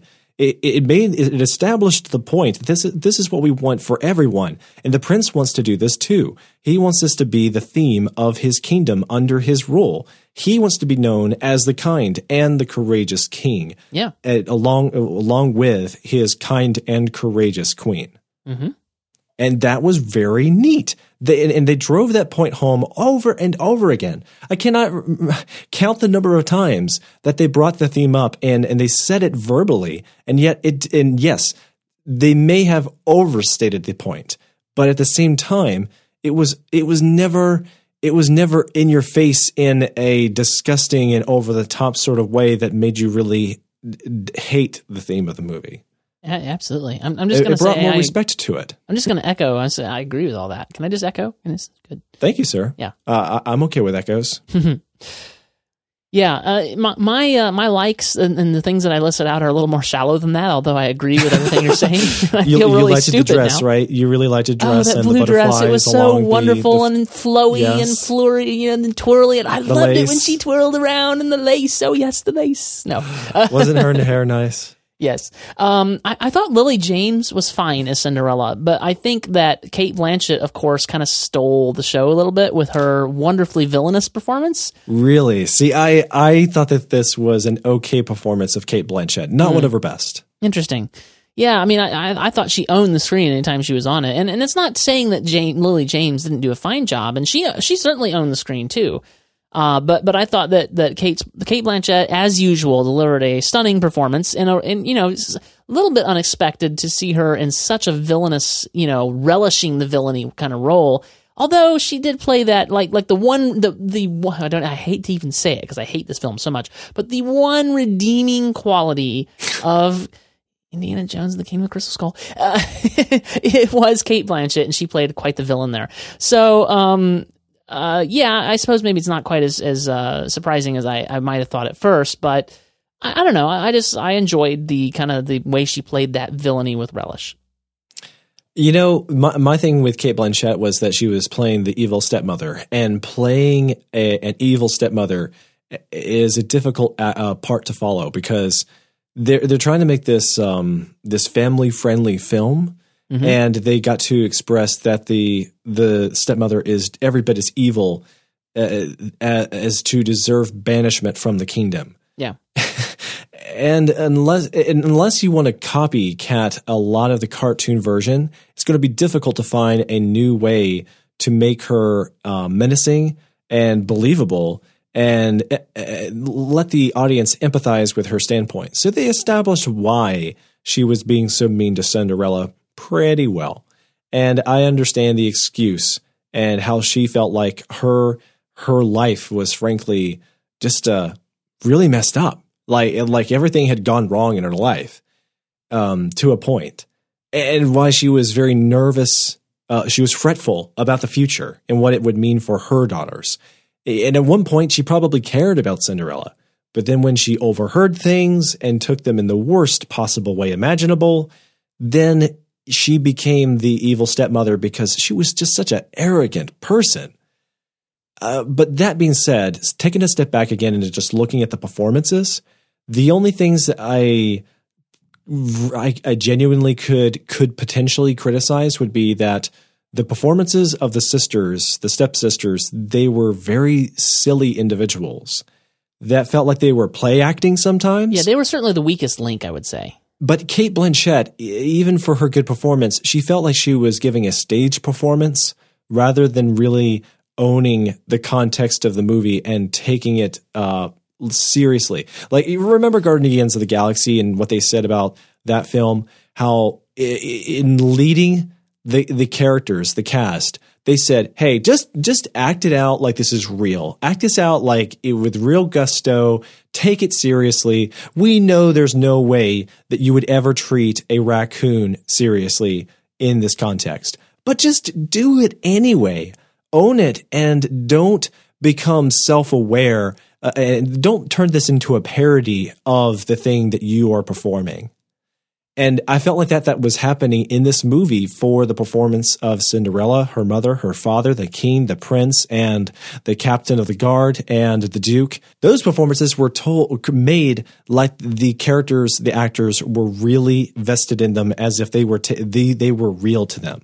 But with Cate Blanchett, it was more like she was trying to invoke uh, an emotion and an expression that you would expect more from stage acting where the audience is very distant from from the performance and so you have to exaggerate everything so that the that the audience is able to see it from a distance See, I don't I don't buy that. I don't I don't think that's the way it was.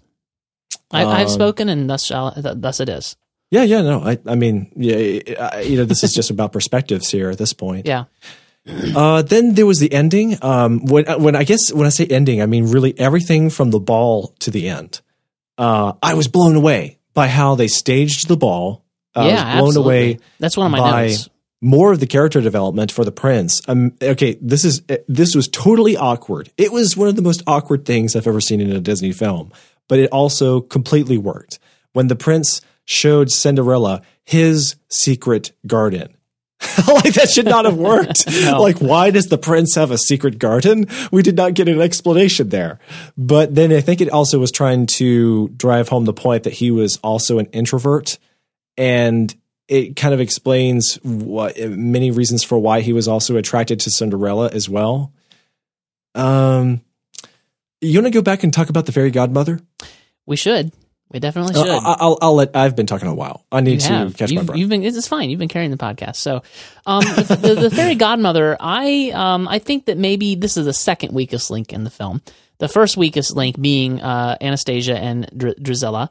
Um, as uh, th- this is not weak because of the acting, though. Th- this is weak because of who the character is and and kind of whatever it is that Helena Bonham Carter was go- going for. I'm not quite Yes. sure what it was. I really don't know what she Johnny was going Depp in a dress. Yeah, it- well, she's always been the female version of Johnny Depp, and and and, and she just didn't alter that at all for this. And and it was the whole thing was just a little bit weird. You know, she's sitting there, and it's like, okay, you know, you've been around, hanging around here for what is it, eight years or whatever, and you've just been sort of watching, I guess, and you haven't felt the need to intervene until now, and like. Like you- you're stupid and lazy. Uh, what are you doing? and uh, you know, I, I I don't. I suppose that's always true in the Cinderella story, but I really felt that keenly in this film. Like, this is the second weakest link of the film. Like, what are you doing sitting around and, and wait, you're an old lady and you're like, would you give me some milk? And, you know, uh, oh, wait, let me change into something more comfortable. You know, I'm like, what is going on here? I didn't understand anything that was going on. I'm your hairy dog father. Yeah. what was that? I did not understand what that was. That was one of the most awkward lines of any Disney film. Uh, yeah. I don't, I, uh, hmm. The stepmother, uh, sorry, the fairy godmother. she, uh, I agree with everything you said. I, I, I don't know what makes sense about her. Her dress was comical. Um, whether she was the old hag or she was the godmother. It, then the fact that she was even there and that Cinderella didn't hesitate to get her some milk. It was like, what? Cinderella sounds like she's ready to commit suicide one second because her life is in, is ruined and she's all alone in the world and she has no hope. And then a hag shows up on their porch saying, Hey, would you give me some bread and something to drink? And she's like, Oh, sure. Okay. And here, here you go. Like, boom, there's some milk in a bucket or whatever outdoors. And where she got the milk didn't make any sense. no. That's a different story. She didn't have to work for it at all. Like, Yeah. w- was there another version of the scene where she had to go milk the cow and they just thought that that was offbeat? So they, so they she just got it out of a tap. I don't understand. That's right. the, the, the milk tap. So yeah, I, I didn't understand anything that was going on with this uh, fairy godmother. Uh, but then the the audacity to turn the pumpkin carriage into a carriage within the greenhouse. Like you're not helping anyone, No, godmother, no. by destroying the property in the process of building. well, I mean, I, I assume that she fixed it up after after she left. I mean, that was That's a assumption. big assumption. I have a hard time putting any. she really didn't get much else right, did she? Like the the carriage still looked like kind of pumpkiny and then had trail things stringing off it. The lizard guy, he looked pretty lizardy and and like uh the the, the horse's ears weren't quite right. And I just, you know, and, and it was purposeful. I mean, obviously it was not it was not like the CGI was, but it's like the oh no, they're just showing that she's inept. it's just like, oh, shoes. I'm really quite good at shoes. They're made out of glass, and you'll really you'll find they're really quite comfortable. And you're sitting here going, I'm not buying what you're shoveling. Yeah. So you know, like eh, the the the, the godmother wasn't bad, but she wasn't great, and it was it was okay. And, and again, maybe she's just what she is because she was there for the kids. Yeah. Again, this is just a little girls movie. Yep. like what what business do we have reviewing this movie in the first place? Need to get our daughters on here. I do want to point out that when the fairy godmother came into the movie, this is where the music really started to get weird and out of control for me. Like the, like I said, most of the music was fine for a Patrick Doyle score, but like I felt like it got way too bombastic and like she throws that wand up in the air and the music swells to unbelievable heights that don't match exactly what's going on. Like we haven't been prepared. Like you, in order, you have to, you have to earn what you're doing with the music. And that was just not an earned moment. Like, uh, it, just it just swelled, and you're like, why do I care? The music is swelling right now. I just didn't understand, and and you know later the the swelling music is earned as they do the dance, and it's been building up to this point, and it was that was good. But like here, like they're making something like there's ooh, this character is finally doing what you expected, except you haven't been expecting it, and you've never seen her before. Uh, you know, I don't know. Yeah, if Cinderella was far too trusting of that strange stranger that night that showed up with a magic wand. Yes. Just uh, know, a, a muggle. Her, her hairy accepting- dogfather. That's right. oh. But okay, so then Cinderella gets to the ball. Amazing things happen because they actually have a decent conversation. Intrigue Yes, ensues, a yes. conspiracy between the Duke, the captain, Yeah, I like and that. A, a princess and a king from another country. And then the Lady Tremaine uh, stumbles into it, gets some decent blackmail, and then she uses that against the Duke to try and get what she wants. I it's see. all This, by the way, this is where I say I really loved Cate Blanchett. She owned this. Like she goes in there to the Duke, and you know she's like, "It would be very unfortunate if you know, hmm, some tongues were to slip or whatever it is she says." And the Duke is like, "Are you blackmailing me?" And she goes, "Well." Yes, yes, I am. You know, like she just completely owned that. I love that. It was Sure, it, it gave the it gave the stepmother uh, more to do for the latter portion of the film. Yeah. But what doesn't make any sense is why the Duke didn't just have her killed and disappear in the night Well, and uh, leave come on, it's not behind. it's not as easy to do that as you might think. Uh, I mean, seriously, like that is not really a good solution to anything, especially if you're trying to hide and be quiet and you have a lot of money. You, you, you what you could kill this woman and she could disappear and you got to dispose of the body and somebody might see you, or you could just hand her some money under the table because you got lots of it. I mean, that makes infinitely more sense to me. So I've Assuming totally bought you could that. keep her quiet with a lot of money. She may Well, keep yeah. coming back for more handouts. yeah, I mean, but they had a good thing going, and and they, you know, Cinderella blew it for him. Yeah, they they were basically made for each other. She should have just you know thrown herself at his mercy, and I'm sure he would have married her, and this would have been a very different film. Yeah. It would have been called The Stepmother.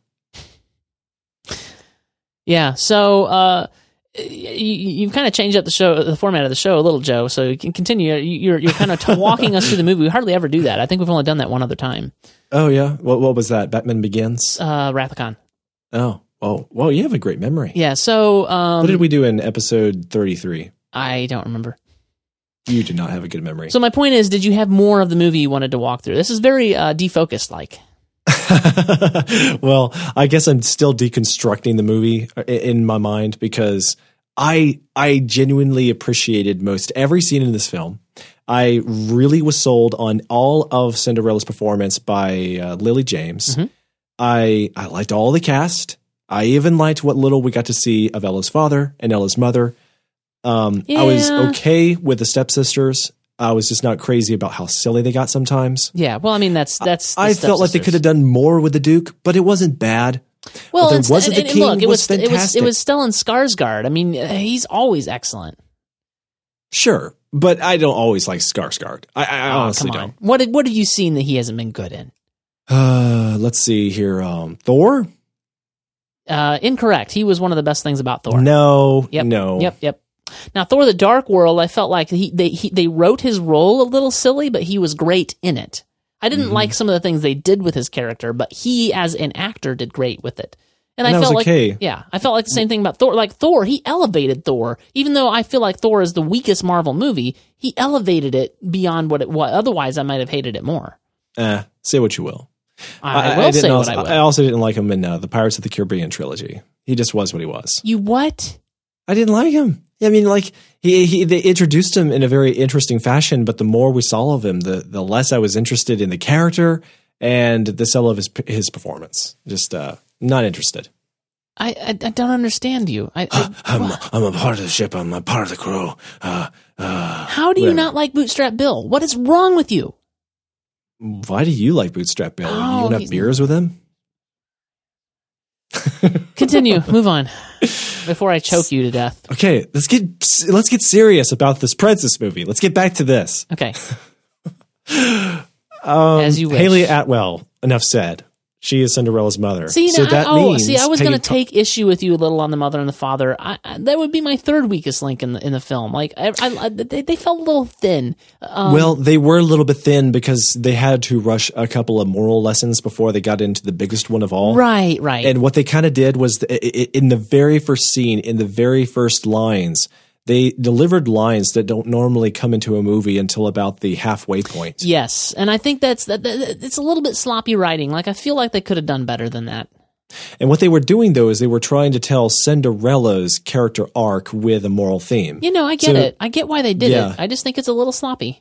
Well, I thought I thought what was interesting was that they demonstrated that it's not enough to have just kindness and courage. You also have to be kind of wise about your choices as well. Because the the mother had this worldview that she wanted to believe in everything, but that she also tells her daughter be kind and courageous in all things. And that was obviously the guiding light for her father as well. So many years after her mother had passed away, the father, wanting to believe in all things and that he deserves a second chance in marriage, he thinks, hey, Lady Tremaine, she's available. Why not? I'll ask Cinderella, get her approval. Yeah, why not? Why don't we just believe in all things? That just lent though to the thinness of, of his character. It did, but at the same time, it was another moral lesson. And that's why I liked it because it, the point was the mother wasn't even right about everything. She had this notion that everything will be okay as long as you believe and everything will be okay. And then they proved the point. No, not everything will be okay just because you look at everything with a rose colored glasses of Yeah. viewpoint of the world. Which again adds to the thinness of those characters, Joe. No, you're missing the point. You sometimes want the characters that seemingly get everything they want, not to get everything they want, so that when Cinderella actually has a happy ending, it's much more valuable. If there was no trial and tribulation, and if there was no lesson to the story for like getting in deep with the stepmother, Lady Tremaine, in the first place, if there was no harm in it, and it was really a decent relationship and one that deserved to exist, then that it would have suffered the value of uh, Cinderella's ability to make this relationship with the prince under better circumstances because she was courageous and she was kind and she knew what was right, but, but by that point she had lost the opportunities to do it the easy way. Does that make any sense? Nah, not really. It's fine. It's fine. It's fine. I don't want you to go more diatribe. I'm just not. I'm not fully on board with your your train of thought there. I- I'm not sure that's all going in the correct direction, but it's fine. I mean, that's uh, we're two different people that we have two different Yeah, opinions about yeah, these things. no, I- yeah, yeah. Um, yeah. So I, I feel like we've pretty well covered it. Did you, you have any final thoughts? I mean, or should we go ahead and wrap it up and give our star ratings? Um, I'm ready to wrap it up. Um, uh, uh, it's an it's an awkward thing to review because we are talking about a kids film, mostly intended for girls and moms. And I try to go watch this with my grandmother, Mm. my mother, and my daughter just to have a fun outing together. See, I, I don't quite buy that. Um, I feel like some of the best films in recent time you could say are kids' films, but they have something for everybody, and I feel like this film has that too. I know that it's going to be considered a girls' film or, or whatever, whatever that means. I feel like it's a fine film, and, and I did take my daughter to see it, my six-year-old daughter, and she loved it. By the way, she she was. There were times when she would sit on the edge of her seat, and there was one one point at which she clapped and like, hey, hey, come on, other people are. But but, you know, other kids were, in, and the other kids were in the theater too, and they were doing same, similar things, so it wasn't a big deal. But but so yeah, I know it's going to be considered that way, but I feel like good films like this film has something for everyone. Like Pixar, good Pixar films. When Pixar is doing its best work, there's something for everyone. You might call it a kids film, but you'd be wrong. And I think to call this film a girls film or a kids film or whatever you want to call it, yeah, I don't think that's quite an accurate assessment. I think there's good stuff here and it's a good film and I'm really glad I saw it and I'm going to rate it fairly highly. Good, good, okay. Um, I, I think that even though something things about this film are hard to understand right now, that Disney played their cards right. You know, John Lasseter, uh, top of the creative team, probably understands that what Disney needs to do is to get back to their greatness and experiment a little bit less every now and then. At least for now. Yeah. But be cautious in where you experiment. Absolutely. Like take a calculated experiment like uh, Wreck It Ralph, uh, rather than an uninformed uh, experiment like Pocahontas. Oh gosh. You know, Yes. Yes. Or so much yes. And Those and were the for- dark days for Disney. Yeah, and they they were too long, and there were too many over too many decades. Yes. I I just want to say I have healthy respect for Disney to return to what makes them shine. And I mean, I know you started this review by saying that you were disappointed that we're we're seeing less and less originality. No, no, no, no. uh, You, I think you took what I was saying the wrong way. I, I, that's not the reason. I, I was just questioning why the film needed to be made. That was my thought. That was my thinking going into the film. I'm not Okay. saying that now Be- necessarily. because I'm all for returning to something if you want to refine it and to give it more glory. Yeah. And more excellence than it had before. Mhm. And there was plenty of room to improve upon in the original cartoon. So, as far as I'm concerned, this is the the Cinderella movie now. This is canon. And I'm I'm done with the cartoon classic. Like if my kids want to watch Cinderella, by default, I'm turning on the live action film until they beg for the, the animated one and they do all their chores. Welcome to the club. We have jackets. uh, all right. So, Joe, what do you rate this film? I give it five stars Whoa! Wow! Wee! because all of the problems are petty. They are so small, and there is so much to enjoy as a family. It's a, it's a it's a chick flick at some of its best, and it's a classic story. Like it may not be your story, it may not be the fairy tale that beats after your own heart, but you you got to admit there's always something kind of nice about a Thomas Kinkade painting. Well, my my hairy dog father has forbidden me from giving this film five stars. Uh, no, I'm I'm just saying that that's the sort of thing that prevents it from being a five star film for me. Um, oh, oh, oh! I just got to interject here. Um, real time follow up. It's Desplat. It's not Alexander Desplat. It's Desplat. Who says that? Movie guy, the the 365 movie guy, Clark Douglas. He told me that you could softly pronounce the T. Huh? Well, he just told Twitter Desplat. Whatever, dude. Clark, you're dead to me. Okay, so um, we need to get him back on the show sometime. So I, I I give the film four out of five stars. I think it was a fantastic film. I really enjoyed seeing it. I enjoyed seeing it with my daughter. I enjoyed seeing her excitement over the film. She could speak of nothing else. Uh, she has spoken hardly of anything else to me uh, since we saw it. She was telling me about how it is like this film tells us more about Cinderella when she was young. We didn't get that. We didn't see that with the other, film. You know, she's telling, and she so she was really excited about that. It sounds Um, like me and your daughter could have a great geek out session. yes, you probably could. So, um, and she's got the Cinderella pajamas and everything. So, um, yeah, I I, really, those. I, re- I would be, I would be worried about you, Joe, if you did. You'd need to see a psychiatrist. So, so I give the film four out of five stars, and I, I don't think I mentioned this. The visuals in this film, the, the, the color palette, the cinematography, the CGI, the, the everything about this film was wonderful and beautiful and a feast for the eyes.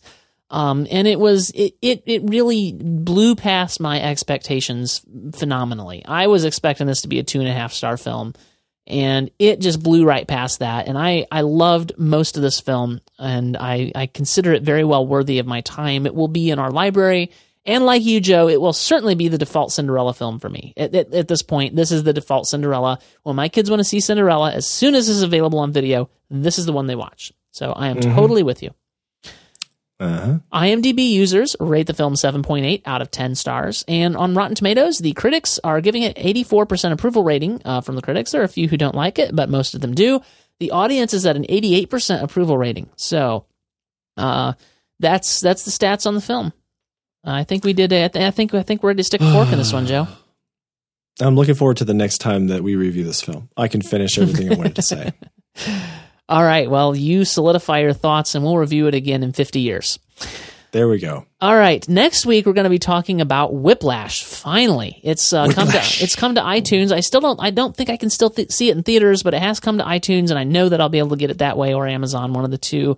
And we're going to have a very special guest on the show next week. Uh, we're uh, planning on having Tim Smith, if all works out well. He is the uh, co-founder of the Good Stuff Network, and he runs shows such as The East Wing. He had a three-episode long show on movies and TV shows, and uh, we're excited to have him on the show next week. And uh, I'm looking forward to seeing uh, seeing what's seeing what's going on with Mr. Smith. All right, that's it, Joe. Why don't you tell people how to how to find you and, and your work on the internet? I am Joe Darnell, if you haven't been paying attention, and you can find me at joedarnell.com. I write about technology, culture, the arts, design, sometimes mention a movie there, but mostly right now I'm just talking about the Apple Watch because I can't help myself. Yeah, you're geeking out about it. I, I couldn't care. I just hope that there is w- the one Apple Watch for me that fits. Yeah, I couldn't care Yeah, less the, about the one glass Apple Watch. Yeah, all right. You can follow me on Twitter I'm TJ Draper Pro, and that's really the only place where I'm active right now. Um, you- there'll be some stuff coming up. I'm, you know, just trying to get the software wrapped up that I'm working on. That'll be coming up. Although I don't know how many how many of my uh, my listeners, our listeners, would be interested in such things, but uh, I will talk about it when it comes out. So follow me on Twitter. Uh, keep up with me there. And uh, that's really it for this week. And next week, look forward to Whiplash. If you uh, want to make sure you're caught up on that, you can get it on iTunes and uh, watch it and be prepared for that. We are out of here. See you next week. Bye, Joe.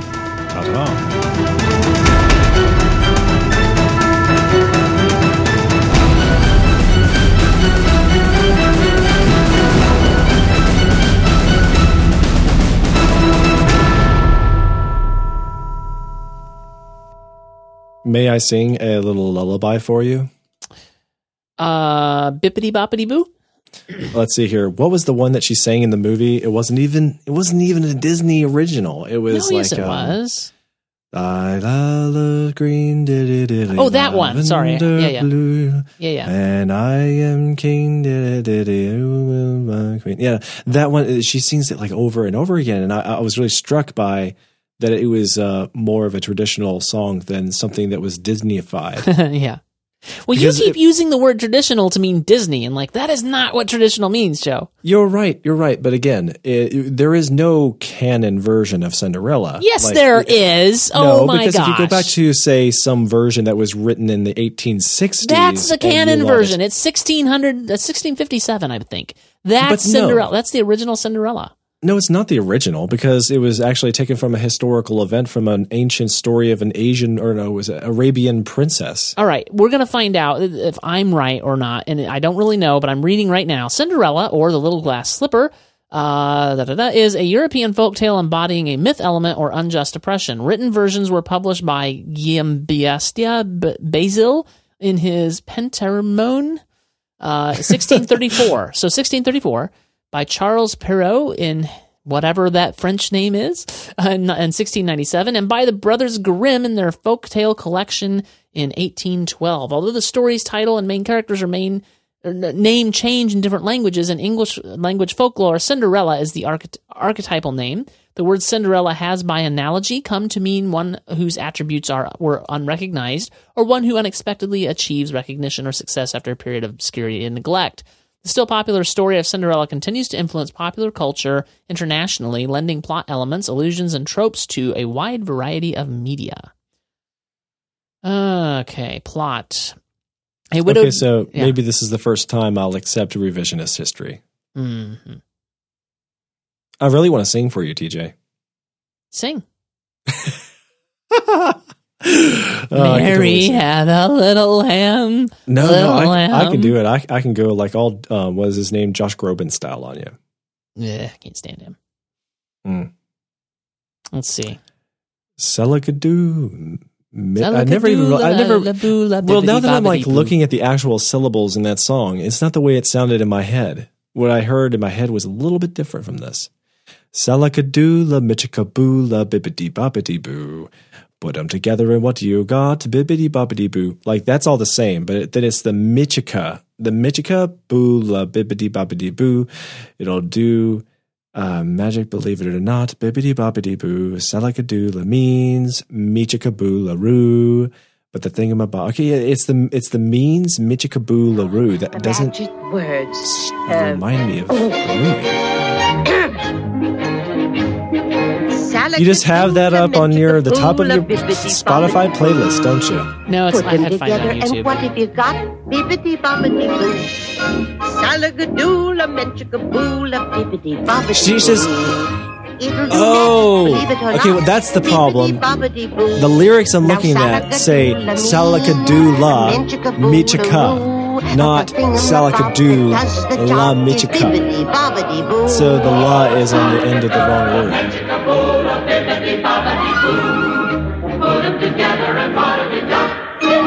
So glad that wasn't in the movie. Me too. So glad. Mhm. Give me what was her name again? Helena Bonham Carter every day.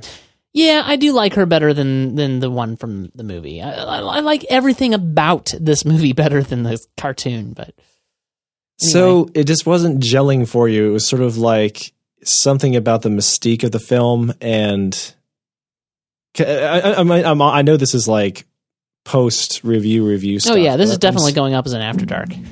but I'm trying to figure this out. Like, I feel like if you have a problem with this film, it needs to be clearer. Like, oh, it was something about this character throughout the film and, and they just didn't write him well and he wasn't performed well. Or it was, you know, I didn't like the color, the, this visual effects were kind of Uh, half baked or or what were they thinking why did they have to change the original story in some ways why did they add more character to prince charming because he ran flat you know like if you want to say something like that then i can understand why it fell from five stars to four stars Well, I just don't think the film was worthy of five stars. Not necessarily there's anything wrong with it. but okay so so But- you but like it four stars is really good though, Joe. it is but it's not as good as five No, it's not. There are Let's other films here. that I would rate five stars. I, I i wrote the book on the star ratings Yes, you did. let me see here i'm looking it up again because this is really important um, let's go down to the definition of five stars Star-studded ratings by the numbers. okay say that movie was so good that you're ready to watch it again right after you saw it for the first time yes you would buy another ticket and walk right back into the theater then and there Nope. you will watch this movie for the rest of your born days and not grow tired of it. Nope. it which e- with each viewing you uncover something new or see something in a different light Nope. the key moments still thrill you, even though you know them forwards and backwards. So you're describing the Matrix nothing- for me. Hmm, okay. Uh, this movie has nothing in it that is less than good as far as you're concerned. And to be honest, if there is anything that is less than perfect, this movie generally compensates for it with something else that is utterly brilliant or heart pounding. See that to me, two movies fit that description, and that is The Wrath of Khan and The Matrix. wow. The Wrath of Khan. You remember this? I rated it five stars last time. I talked about it. know. It's just you have to keep rubbing it in. You have to keep bringing up Khan. You recommended this movie to someone before you even realized it, maybe even to the, a total stranger. You are not going to buy a standard release because you will seek out the ultimate edition in a fancy box with the extended cut and the special access code to the online forum with the director. And as for price, what price, you ask? It's worth the uh, the weight of the Blu-ray disc in 14 karat gold. 24 karat. Uh, yep, you're descri- You're still describing The Matrix and The Wrath of. Yeah, I mean, like I know a Definitely not describing this movie.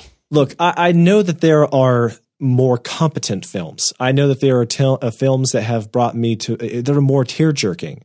I know that there are more relevant films like Schindler's List, but when I think fondly back to all of the movie watchings I've had with my children, and then I think about all the fond movies I watched when I was a child, and then I look forward to the days when I am an old man and I watch movies with my grandchildren, this one is going to be one of the highlights. See, for me, I'm reading your definition of four stars, and I feel like I hit it right on the mark. I mean, it's forced. It's delightful. It's a delightful film. You will watch it many times, and you know it. Even though it most assuredly has its faults, the whole of the film is good, and you usually see past the weaknesses. After all, it has some very likable performances and some quotable bits of dialogue you will want to memorize. Oh, of course, the visual effects are subpar. See, that that one throws me a little. Like I felt like the visual effects were way up high. Well, just Uh, remember that that's like just pointing out to some right, detail right. character. And yeah, that not- one plot point right. is cliche. Okay, yeah. And the soundtrack doesn't cut the mustard, definitely. But those are trivial details in the movie's case. Again, I agree with that. You will recommend it to your friends unless they're aware they you're aware they don't enjoy the genre or the stars in the film in the leads. You will probably buy this movie, especially if there is any sort of sale for it or bonus features with it. See, I agree with all that. That this is where that movie sits for me. Ah, that's great. Well, that's good. Well, okay, thank you. You're being consistent, and so am I. I, I, I mean, like, I know it sounds like I'm being hugely partial for this movie because I have some kind of a Lily James crush. I, I don't know, or maybe I got a, a men crush on the other dude. Um, but but no, it's it's like I just I think that this is one of the best summations of a fairy tale. Um, and it doesn't have to be a perfect film that gets everything right because I don't think I've ever encountered a fairy tale that was more right than this film. And and any that pretend to be better, uh, they're not. Even uh, Into the Woods. Mm. With that, I'm afraid that we must part company Okay, this is Tata for realsies. for realsy realsies.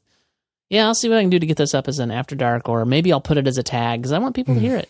Okay. So- all right, good deal. Send me Good your night. audio, dude. Yeah, immediately. All right. Bye. Bye.